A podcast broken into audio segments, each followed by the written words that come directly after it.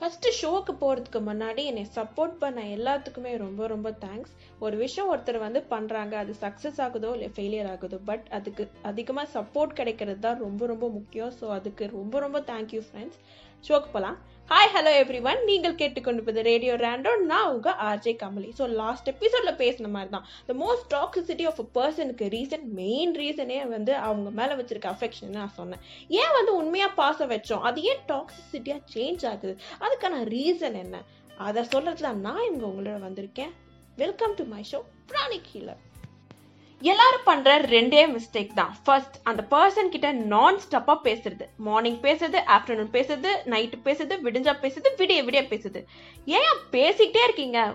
வாய்க்கு பூட்டே போட மாட்டீங்களா? அப்படின்னு சொல்ற மாதிரி தான் இருக்கும். அந்த பர்சன் சாப்பிட்டாங்களா? தூங்குனாங்களா? ஐயோ அவங்களுக்கு வேற உடம்பு சரியில்லையே. நான் பக்கத்துல இருந்தா உள்ளங்கையில வச்சு தாங்கு தாங்குன்னு தாங்கியிருப்பேனே. இப்படின்னு ஓவரா திங்க் பண்ணிட்டு இருக்கிறது. ரெண்டாவது விஷயம் அந்த பர்சன் வந்து மற்றவங்க கிட்ட சும்மா ஜாலியாக ஃப்ரெண்ட்லியாக பேசிட்டு இருக்காங்க. இன்கேஸ் நீங்க வந்து கால் பண்ணும்போது அவங்க ஃபோன் பிஸின்னு வருது.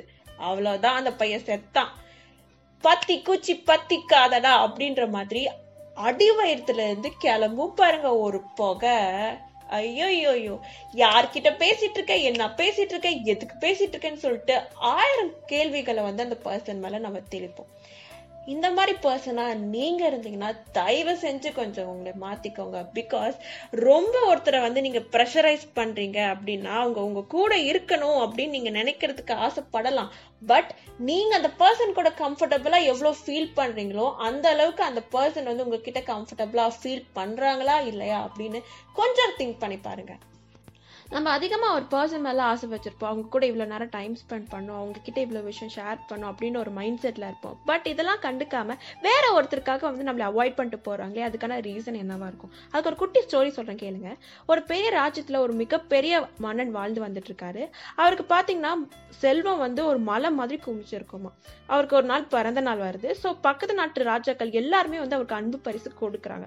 அதே நாட்டில் ஒரு புலவர் இருக்காரு. அவருக்கும் மன்னனா ரொம்ப பிடிக்கும். ஸோ அதனால வந்து அவர் கண்டிப்பாக ஒரு பரிசு கொடுக்கணும் அப்படின்னு சொல்லிட்டு அவர் கை காசு போட்டு எல்லாம் வந்து பரிசு வாங்கிட்டு அரண்மனைக்கு போறாரு. அந்த அரண்மனையில போனதுக்கு அப்புறம் மன்னனை பார்த்ததுக்கு அப்புறம் புலவருக்கு அவ்வளோ சந்தோஷம்.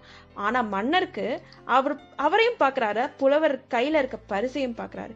நீலாம் எனக்கு பரிசு கொடுக்க வந்துட்டியாடா அப்படின்ட்டு ஒரு சிரிப்போட வெளியே போடா அப்படின்னு சொல்லிட்டு அரண்மனை விட்டு புலவரையும் சரி அந்த பரிசையும் சரி தூக்கி வீசிடுறாங்க. ஸோ ஃப்ரெண்ட்ஸ் மேக்ஸிமம் நாம் இந்த புலவர் மாதிரி தான் நம்ம அன்பு வந்து அந்த பரிசு மாதிரி தான் நான் ஏன் இதை சொல்கிறேன்னா உங்களே வந்து அந்த பர்சன் வேல்யூ பண்ணினா கூட பரவாயில்ல பட் உங்கள் அன்பை வந்து வேல்யூ பண்ணாத பர்சனாக அவங்க இருந்தாங்கன்னா தயவு செஞ்சு அவங்க கிட்டேருந்து விலகிக்கோங்க.